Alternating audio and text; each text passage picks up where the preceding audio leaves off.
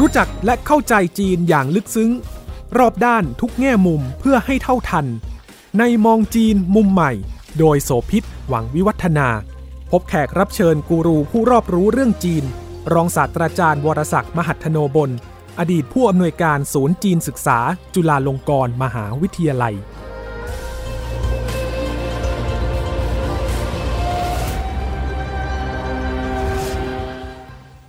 สวัสดีค่ะ คุณผู้ฟังคะ ถ้าพูดถึงเรื่องของความสวยความงาม เราก็จะพบว่ามีความแตกต่างหลากหลาย ในแต่ละชาติ แต่ละสังคม แต่ละยุคสมัยด้วยที่ไม่เหมือนกันนะคะ แนวโน้มส่วนใหญ่ของปัจจุบันนี้เราพบว่า เวลานิยามว่าสวยหล่อ ก็จะค่อนไปทางว่ารูปร่างจะต้องดีนะคะผอมสูง ไม่อ้วนนะคะแล้วก็จะต้องมีความงามในลักษณะหนึ่ง คือถ้าสาว plus size หนุ่ม plus size ที่ดูจะอวบและเจ้าเนื้อหน่อย ก็อาจจะถูกตั้งคำถาม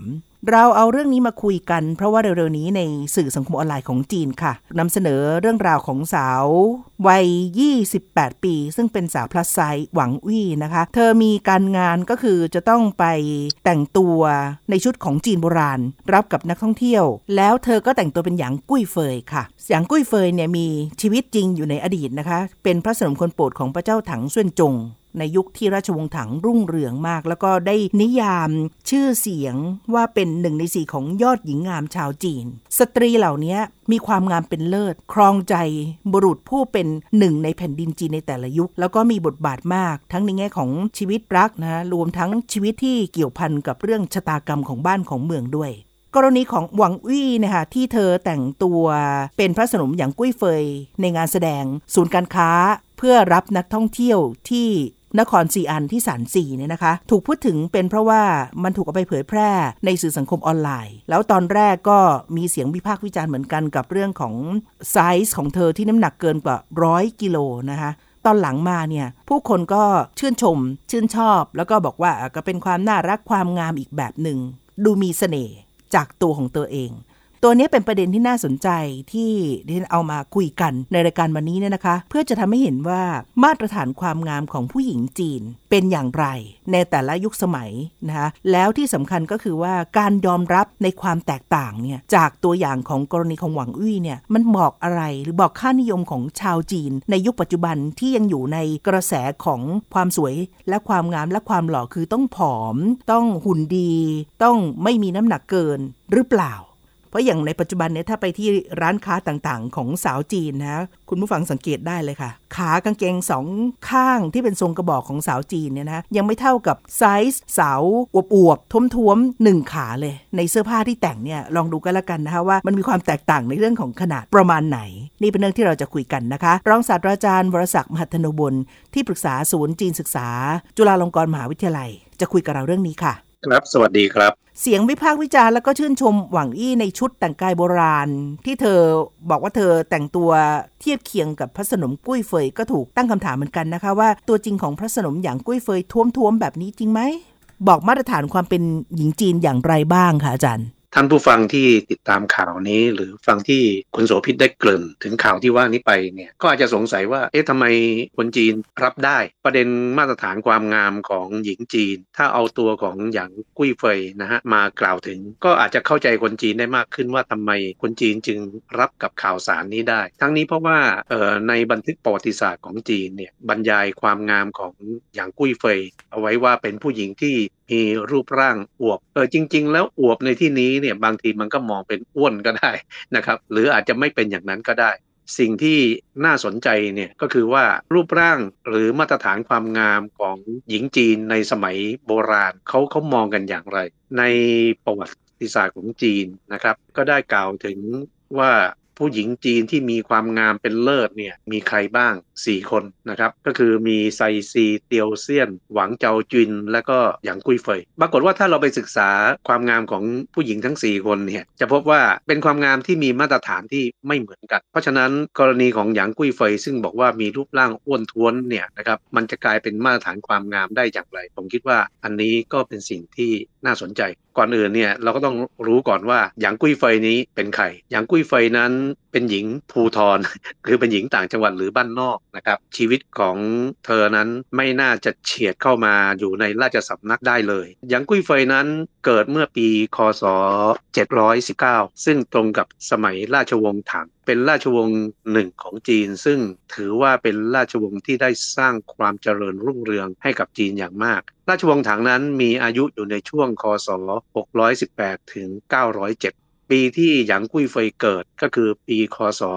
719 ก็แสดงว่าเอ่อตอนนั้นราชวงศ์ถังก็มีอายุ 100 ปี ราชวงศ์ถังนั้นมีอายุของราชวงศ์นี้เกือบ 300 ปีนะครับชีวิตของหยางกุ้ยเฟยเนี่ยมีขึ้นในช่วงต้นของราชวงศ์ถังนะครับตัวของหยางกุ้ยเฟยนั้น เดิมนั้นมีชื่อว่าหยางอี้หวัน เวลานั้นเนี่ยจักรพรรดิของจีนนะคือจักรพรรดิถังเสวียนจง จักรพรรดิพระองค์นี้เนี่ยจริงๆ แล้วเป็นคนที่ มีปรีชาสามารถมากเลยนะครับ พระองค์ก็สูญเสียมเหสีไป อยู่มาวันหนึ่งเนี่ยได้ไปเห็นพระชายาของโอรสของพระองค์ โอรสองค์นี้มีพระนามว่าหลี่เมาตัวของหลี่เมาเนี่ยมี ชายาก็คือหยางอี้หวัดถังเสวียนจงไปพบเข้าเนี่ยก็ถูกตาต้องใจในความงามของหยางอี้หวดจักรพรรดิถังเสวียนจงก็เลยเอ่ยปากขอหยางอี้หวนเนี่ยจากโอรสของพระองค์ ทีนี้เราก็จะพบว่าเอ๊ะพ่อมาขอภรรยาของลูกเนี่ยมันเป็นสิ่งที่เป็นไปได้อย่างไร ราชวงศ์ถังเนี่ยนะครับมีเชื้อสายที่ ไม่ใช่เป็นชนชาติจีนฮั่นโดยสมบูรณ์ เป็นชนชาติพันธุ์หนึ่ง ซึ่งเคยมีประเพณีที่จะ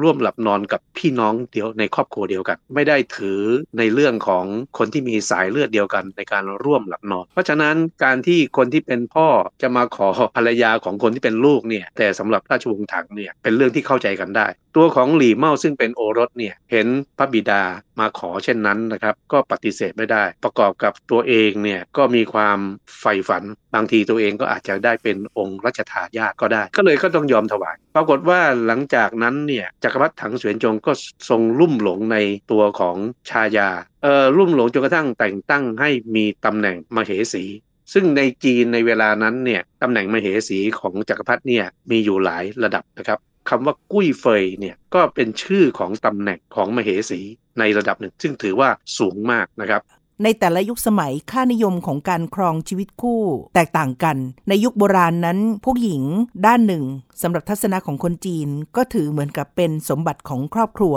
แล้วก็เป็นสังคมที่ชายเป็นใหญ่ครับคำว่ากุ้ยเฟยเนี่ยที่ผมได้บอกไปว่ามันเป็นชื่อตำแหน่งความหมายของคำว่าหยางกุ้ยเฟยก็คือหมายความว่ากุ้ยเฟยที่แท่หยางนะครับ ฉะนั้นต่อไปนี้เราก็จะเรียกชื่อใหม่และว่าหยางกุ้ยเฟยแทนชื่อของหยางอี้หวานซึ่งเป็นชื่อเดิมของหยางกุ้ยเฟย พอได้มาเป็นมเหสีในระดับกุ้ยเฟยแล้วเนี่ยก็ปรากฏว่าเป็นที่ลุ่มหลงของจักรพรรดิถังเสวียนจงอย่างมาก ขนาดที่ว่าเวลาที่หยางกุ้ยเฟยต้องการอะไรแล้วเนี่ยก็จะส่งหามาให้เอออย่างกุ้ยไฟนั้นเป็นคนที่โปรดในผลไม้ลิ้นจี่อย่างมาก ทีนี้ปรากฏว่าลิ้นจี่ที่มีชื่อเสียงและมีรสชาติดีเนี่ยมันอยู่ทางตอนใต้ของประเทศจีน เมื่อต้องการเช่นนี้นะครับ จักรพรรดิถังเสวียนจงก็เลยสนองให้ ด้วยการให้ม้าเร็วเนี่ยควบม้าไปนะครับ เพื่อไปรับเอาลิ้นจี่จากภาคใต้ของจีน ซึ่งมีระยะทางไกลเป็นหมื่นลี้เนี่ยให้กลับมาทันเอามาให้กับหยางกุ้ยเฟยรับประทานทีนี้หลังจากนั้นต่อมาเนี่ยด้วยความรุ่มหลงนี้ก็ทำให้จักรพรรดิ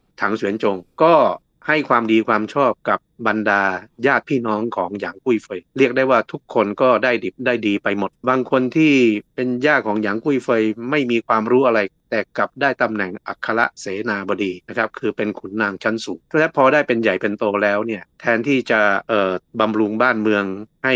ร่มเย็นเป็นสุขให้เกิดความเจริญ ปรากฏว่าเครือญาติเหล่านี้เนี่ยก็ทำการช่อฉนหรือคอร์รัปชันกันอย่างขนาดใหญ่ เป็นจุดเสื่อมของราชวงศ์ถังในยุคของถังเสวียนจงนะครับทีนี้พอเรากลับมาคุยกันถึงเรื่องมาตรฐานค่านิยมความงามแต่ละยุคสมัยที่แตกต่างกันค่ะ น่าสนใจในข้อคอมเมนต์หรือคำวิพากษ์วิจารณ์ในการแต่งตัวของหวังวี่ค่ะ ที่หลายคนเนี่ยชื่นชมให้กำลังใจ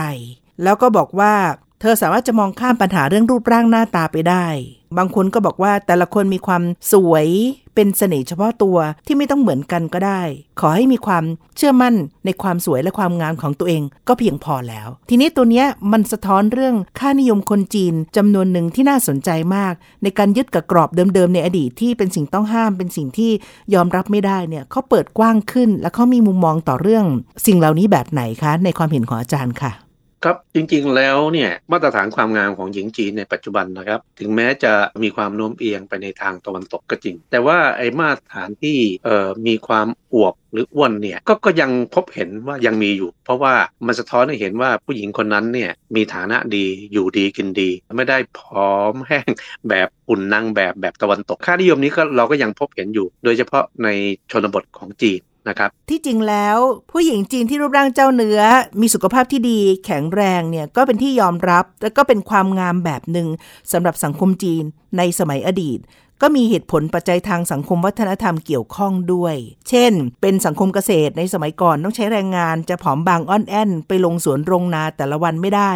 มันก็เรื่องใหญ่ไม่มีกำลัง และ 2. สังคมจีนเป็นสังคมที่ต้องการ ครอบครัวขยาย ลูกเยอะๆ ก็เชื่อว่าดี เพราะฉะนั้นก็ต้องการแม่ที่สุขภาพแข็งแรงดี 3. ก็คือว่าการที่ภรรยาเจ้าเนื้อสักหน่อย หน้าตาอิ่มเอิบเบิกบาน มันก็เป็นหน้าเป็นตาให้กับสามีว่ามีความสามารถเก่ง แล้วก็จะเลี้ยงดูคนในครอบครัวให้สุขภาพดีอ้วนท้วนสมบูรณ์ได้ อันนี้มันเชื่อมโยงกันกับเรื่องของค่านิยมความงามของคนจีนในยุคหนึ่งด้วยไหมคะอาจารย์ใช่ครับที่คุณโสภิตบอกมาเนี่ยมันถูกทีเดียว ผมคิดว่าคำสำคัญเนี่ยนั่นคือคำว่าตอนนั้นเนี่ยจีนยังเป็นสังคมเกษตร ซึ่งจะต้องมีลูกหลานเอาไว้มาเป็นแรงงาน ผมไม่คิดว่าเป็นผู้หญิงจีนเพียงประเทศเดียวนะ ผมคิดว่าแม้แต่ในตะวันตกในยุคโบราณก็เป็นอย่างนี้ก็คือต้องการที่จะมีลูกเอามาเอามาไว้เป็นแรงงานด้วย ผู้หญิงในอดีตเนี่ยมาตรฐานความงามนะสะโพกเนี่ยจะใหญ่ และมีกล้ามเนื้อ เพราะอะไรครับ เพราะว่าต้องเบ่งลูกในการคลอดลูก อันนี้เราพูดถึงการคลอดลูกแบบธรรมชาติแบบเดิมนะซึ่งซึ่งไม่ใช่การผ่าตัดแบบปัจจุบันนี้นะครับ อันนี้อันนี้ก็เป็นตัวอย่างหนึ่งมาย้อนกลับไปที่ตัวของหยางกุ้ยเฟยเป็นหญิงบ้านนอก ก็คือเป็นหญิงที่เกิดในสังคมเกษตร ความเป็นผู้หญิงต่างจังหวัดหรือบ้านนอกเนี่ยก็มีสเสน่ห์หรือมีความงามแบบหนึ่ง ซึ่งอาจจะแปลกตาสำหรับจักรพรรดิถังเสวียนจงหยางกุ้ยเฟยเนี่ยก่อนที่จะมาเป็น มเหสีของถังเสวียนจงเคยเป็นชายาของเจ้าชายหลี่เมาที่ผมเคยพูดไปเมื่อกี้นี้ ฉะนั้นตอนที่มาเป็นมเหสีของถังเสวียนจงเนี่ยก็หมายความว่าหยางกุ้ยเฟยนั้นได้มีประสบการณ์ทางด้านนี้อยู่แล้ว อันนี้ก็อาจจะเป็นองค์ประกอบหนึ่งที่ทำให้จักรพรรดิถังเสวียนจงเนี่ยทรงลุ่มหลงในตัวของหยางกุ้ยเฟยค่ะก็เรียกว่ามีเสน่ห์นะคะแล้วก็รู้จักการปรนิบัติเอาอกเอาใจก็เลยได้รับความ ชื่นชอบชื่นชมแล้วก็หลงรักเป็นพิเศษ แต่พอพูดถึงมาตรฐานความงามเมื่อสักครู่ที่เราบอกว่าในแต่ละยุคสมัยก็ไม่เหมือนกันแล้วมีค่านิยมที่แตกต่างกันด้วย สาวพลัสไซส์ไม่ได้มีแค่ในจีนนะคะ คุณผู้ฟัง อย่างอินเดีย อันนี้ก็เป็นแนวทางเดียวกันว่าก็คือว่าสาวคนไหนเจ้าเนื้อสักหน่อยเนี่ย ก็จะเป็นหน้าเป็นตาให้กับสามีมาก แล้วก็ถือว่าเป็นนิยามความสวยได้ แม้กระทั่งในฝั่งของยุโรปนะในสมัยโบราณก็มีหลายยุคทีเดียว โดยเฉพาะในราชสำนักของฝั่งยุโรปก็จะเป็นสาวพลัสไซส์หรือเจ้าเนื้อ เช่นเดียวกัน ซึ่งเรามีหลักฐานมากมาย ทั้งจากรูปวาด ภาพเหมือนภาพเขียนแม้กระทั่งบันทึกต่างๆ ด้วย เรื่องนี้อาจารย์มีประเด็นเพิ่มเติมยังไงคะ พูดถึงที่รู้ลำอ้วนทวนนี้นะเวลาไปเที่ยวโบราณสถานที่เกี่ยวข้องกับอย่างกุ้ยเฟยในประเทศจีนเนี่ยจีนผมหมายถึงพอจีนในยุคปัจจุบันใช่ไหมเขาก็ทันสมัยแล้ว เธอเป็นผู้หญิงที่เต้นรำเก่งถังเสวียนจงก็เป็นจักรพรรดิที่ทรงดนตรี เก่งเหมือนกัน ผมเห็นเคยเห็นภาพวาดอย่างกุ้ยเฟย ซึ่งเป็นภาพโดยโดยศิลปินปัจในปัจจุบันนะปรากฏว่าเขียนภาพวาดรูปร่างหน้าตาของอย่างกุ้ยเฟยแบบปัจจุบันคือไม่ได้อ้วนท้วน ที่ผมพูดประเด็นนี้เพราะต้องการจะบอก ถ้าอย่างกุ้ยเฟยเป็นผู้หญิงที่อ้วนท้วนแล้วเป็นนางรำเนี่ยมันคงประหลาดมากนะครับ ตัวของผู้หญิงจีนอายุ 28 ที่คุณโสภิตพูดว่าแต่งตัวเป็นอย่างกุ้ยเฟยเนี่ยเราลองนึกดูว่าถ้ามีเป็นผู้หญิงที่มีน้ำหนักนับร้อยกิโลกรัมแล้วมาเต้นรำเนี่ย ผมคิดว่ามันอาจจะมีปัญหาในการทรงตัว เราก็เลยเชื่อกันว่าตอนที่หยางกุ้ยเฟยยังสาวๆอยู่เนี่ยเออตอนที่เข้ามาในราชสำนักนะอายุยังไม่ถึง 20 มันก็เป็นธรรมชาติของผู้หญิงนะก็ยังคงอ่อนแอนอรชรอยู่ แล้วตอนที่มาพบกับจักรพรรดิถังเสวียนจงเนี่ยปรากฏว่าหยางกุ้ยเฟยนั้นมีอายุ 26 ในขณะที่ถังเสวียนจงอายุ 60พรรษา ตรงนี้เนี่ยที่บันทึกประวัติศาสตร์จึงเข้าใจว่าคงอวบแต่ไม่ได้อ้วน นะครับเมื่อเทียบเคียงกับข้อมูลในประวัติศาสตร์นะคะ คุณกำลังฟัง มองจีนมุมใหม่ ทางไทย PBS Podcast ทีนี้พอมาถึงยุคปัจจุบันค่ะ ทั่วโลกต่างได้รับอิทธิพลต่อกันและกัน แล้วก็ค่านิยมในเรื่องของความสวยความงาม จากฝั่งของตะวันตก ก็มีอิทธิพลต่อโซนของฝั่งเอเชียด้วย รวมทั้งที่ประเทศจีนนะคะ แต่ว่าจุดที่เราเอามาคุยกันแล้วก็เป็นเรื่องที่น่าสนใจก็คือว่า ทัศนะหรือการยอมรับความแตกต่างและความหลากหลาย ในสังคมจีนที่เกิดขึ้น จากกรณีของตัวอย่างข่าวที่เกิดขึ้นเนี่ยนะคะ มันบอกถึงความเปิดกว้าง แล้วก็ความคิดใหม่บางอย่างที่น่าสนใจ ในประเด็นนี้ยังไงบ้างคะ หญิงจีนในชนบทเดี๋ยวนี้ก็ยังมีค่านิยมในเรื่องของความอวบนะ ไม่ไม่ใช่อ้วนนะอืมคือเพื่อสะท้อนถึงการอยู่ดีกินดีอะนะครับค่ะไอ้ไอ้ค่านิยมนี้ก็ยังมีอยู่ แต่ค่านิยมที่เปลี่ยนไปเนี่ยจากอดีต อดีตของผมนี้ไม่ต้องไกลมากนะ เอาแค่ 40 ปีก่อนเนี่ยผมยังพบเลยตอนนั้นผมก็ยังเด็กอยู่ใช่ไหมครับ ผมก็ยังพบว่าทั้งผู้หญิงไทย ผู้หญิงจีนที่ผมพบเห็นเนี่ยคือยังไว้ขนรักแร้ ซึ่งในปัจจุบันนี้เราจะพบว่าผู้หญิงทั้งหญิงจีนและหญิงไทยนะเออไม่ได้ไว้ขนรักแร้แล้ว แต่อาจจะยกเว้นผู้หญิงที่มีวัยกลางคนที่อยู่ในชนบท ไอ้นี้ทั้งจีนและทั้งไทยเนี่ยเหมือนกันบางคนก็ยังคงไว้ขนรักแร้อยู่อันนี้ผมหมายถึงวัยกลางคนนะ แต่ถ้าเป็นวัยสาวนี่ก็คงไม่ไว้ละซึ่งอันนี้เราเห็นได้ชัดว่ามันเป็นค่านิยมของตะวันตก เพราะฉะนั้นตอนที่จีนเนี่ย รับเอาค่านิยมตะวันตกมาเมื่อร้อยกว่าปีก่อนเออมาตรฐานความงามนั้นก็คงไม่ใช่ที่เราใช้ภาษาปัจจุบันแบบเข้าใจง่าย ๆ คือหุ่นนางแบบก็คือผอมสูงหุ่นโปร่งแต่ก็คงมีน้ำมีนวลก็คือมีเนื้อมีเนื้อหนังมังสาให้เห็นอยู่ค่ะเออผมก็ยังพบว่าแม้แต่ผู้หญิงตะวันตกในยุคสงครามโลกนะก็ก็ไม่ได้มีรูปร่างเพรียวลมแบบที่เราเรียกว่าหุ่นนางแบบในปัจจุบันก็ก็มีเนื้อหนังมังสาจนกระทั่งหลังสงครามโลกเนี่ยที่ผมเห็นว่ามันมันเปลี่ยนไป ทีนี้ในตอนที่วัฒนธรรมตะวันตกเข้ามาในจีนเนี่ยแน่นอนค่านิยมความงามนั้นของจีนก็เริ่มเปลี่ยนไปนะครับก็คืออิงกับความงามของตะวันตก แต่ว่าที่ผมยกตัวอย่างขนรักแร้เนี่ยก็เพราะว่าขนรักแร้นี่อาจจะเป็นตัวอย่างหนึ่งของค่านิยมความงามที่เปลี่ยนไป ซึ่งในปัจจุบันนี้เราจะพบว่าผู้หญิงในเมืองใหญ่ ๆ แทบจะทั่วโลกเลย ไม่ไม่นิยมในการที่จะไว้ขนรักแร้อีกต่อไป ทีนี้พอมาพูดถึงเรื่องของตัวความงามตามแบบฉบับหรือมาตรฐานของสาวจีน ก็จะมีบุคลิก หรือว่าจะมีลักษณะบางอย่าง ที่ในด้านหนึ่งก่อนหน้านี้เราก็เคยพูดกันประเด็นเรื่องการบูลลี่ หรือการที่มาวิพากษ์วิจารณ์ในเชิงลบสาวที่อาจจะดูตาตีนะตาเรียวเล็กเป็นเมล็ดอัลมอนด์เมล็ดกล้วยจี้หรือว่าเป็นตาชั้นเดียว อันเนี้ยในยุคหลังมันมีความคลี่คลายหรือมันเปลี่ยนแปลงไปแบบไหน หรือมันกลายเป็นความโดดเด่นที่ยอมรับได้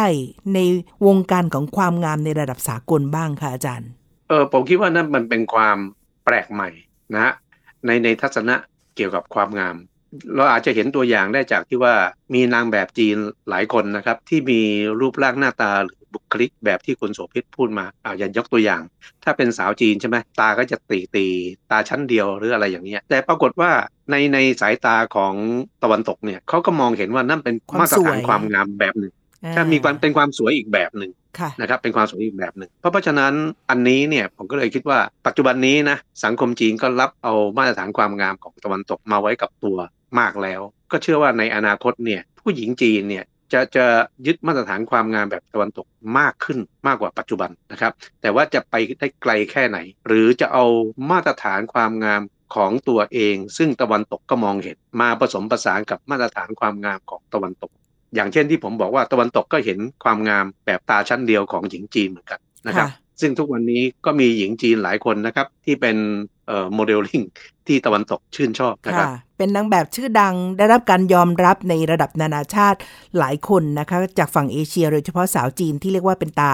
เรียวเล็กอย่างที่ว่านั้น ทีนี้เมื่อกี้อาจารย์พูดถึงเรื่องของค่านิยมในยุคหนึ่งที่เรื่องของขนรักแร้เนี่ยค่ะ มันก็มีปรากฏในงานของภาพยนตร์งานสื่อบันเทิงหลายอย่าง ซึ่งสะท้อนว่ามีช่วงของยุคสมัยอยู่ด้วยใช่ไหมอาจารย์ ใช่ครับ ผมเคยสังเกตนะ หนังของฮอลลีวูดบางเรื่องที่เป็นหนังย้อนยุคเออย้อนยุคไปช่วงสงครามโลกครั้งที่หนึ่งสงครามโลกครั้งที่สองอะผมสังเกตเห็น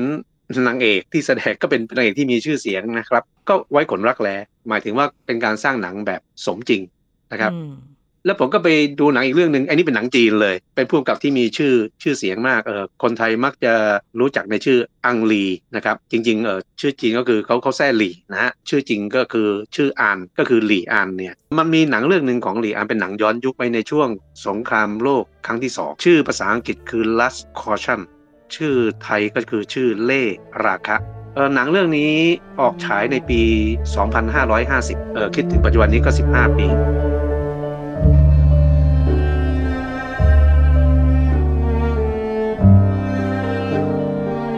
ผมก็พบว่านางเอกที่แสดงหนังเรื่องนี้นะครับ ผู้กำกับก็ให้ไว้ขนรักแร้คือเนื่องจากว่าหนังเรื่องนี้มันมีฉาก love love scene อยู่ด้วยนะครับเออก็คือนางเอกเปลือยกายอะแล้วทำให้เราเห็นว่าเออตัวของนางเอกนั้น ไว้ขนรักแร้ซึ่งเออนี้เป็นเป็นผมคิดว่าเป็นความใส่ใจของผู้กำกับหลีอันอย่างมากนะครับ ที่ต้องการให้หนังเนี่ยมันสมจริงนะครับ ก็เลยให้นางเอกของเรื่องเนี่ย เออไว้ขนรักแร้แล้วหลังจากนั้นผมก็พบนางเอกคนเดียวกันนี้แสดงหนังฮอลลีวูดซึ่งเธอก็ไม่ได้ไว้ขนรักแร้แล้ว คือนั่นนั่นคือมาตรฐานความงามปัจจุบันนะครับค่ะอย่างนี้เป็นต้นครับค่ะ น่าสนใจมากๆค่ะ และนี่ก็เป็นเรื่องที่เราคุยกันนะนะคะ เพื่อจะทำให้เห็นมุมมองที่มันหลากหลายมากขึ้น แต่ตัวที่อาจารย์บอกเมื่อสักครู่ค่ะว่า อิทธิพลของฝั่งตะวันตก หรือแม้กระทั่งฝั่งตะวันออก ถึงแม้ว่าจะไหลเข้ามาหากัน ก็มีการยอมรับแล้วก็ถ่ายเทกันและกันอยู่ในทีด้วย ที่น่าติดตามก็คือว่า ค่านิยมความงาม ซึ่งได้รับความ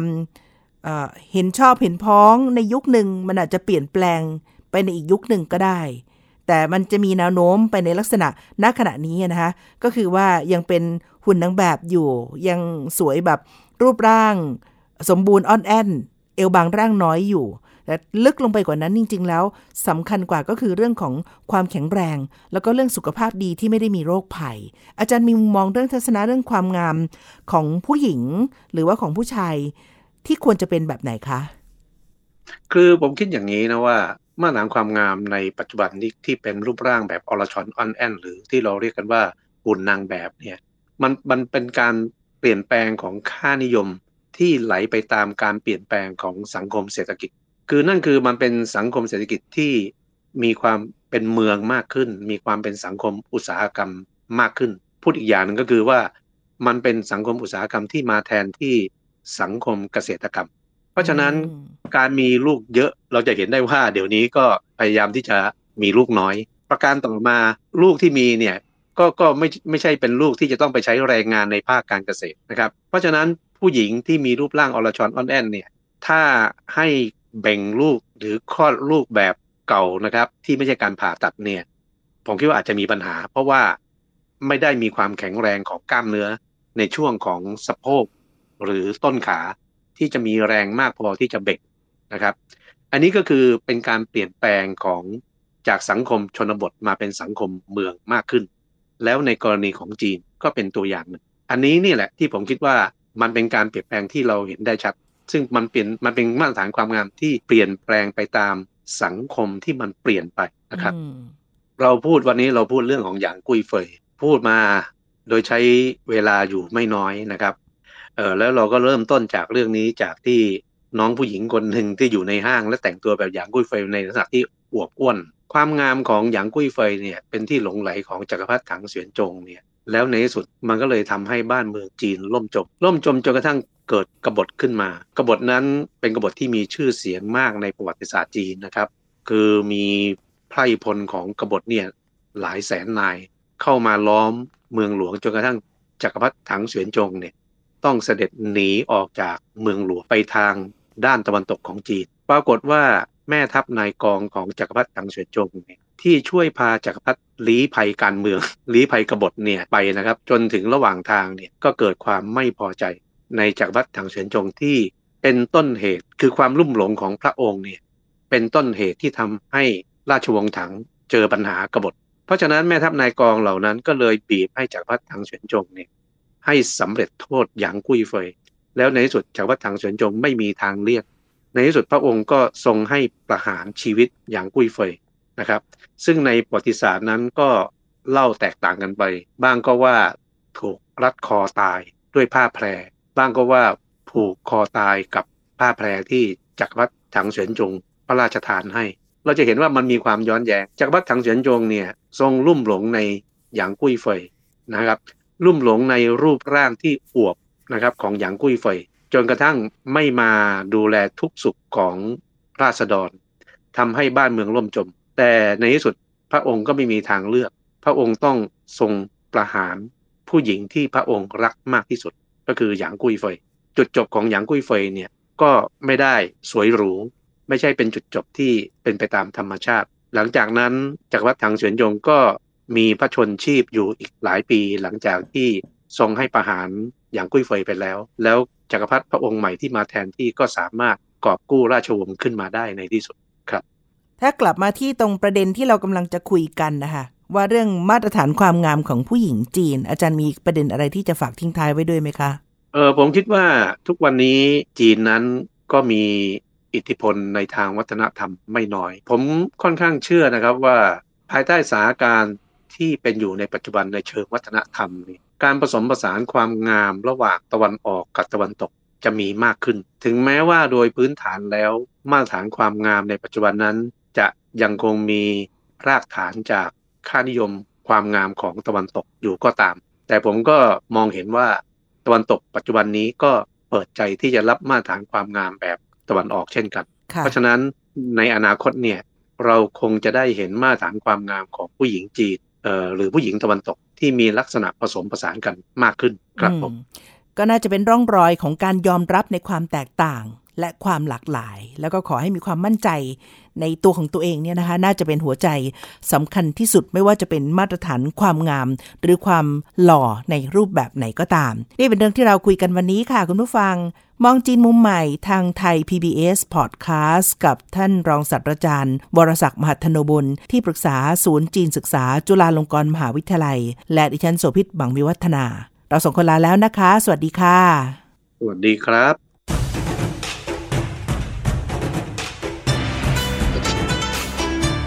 ติดตามฟังรายการ มองจีนมุมใหม่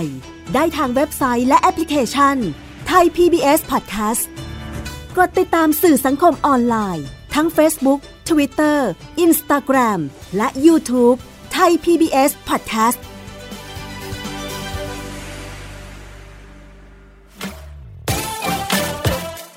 This is Thai PBS Podcast We the World We the Voice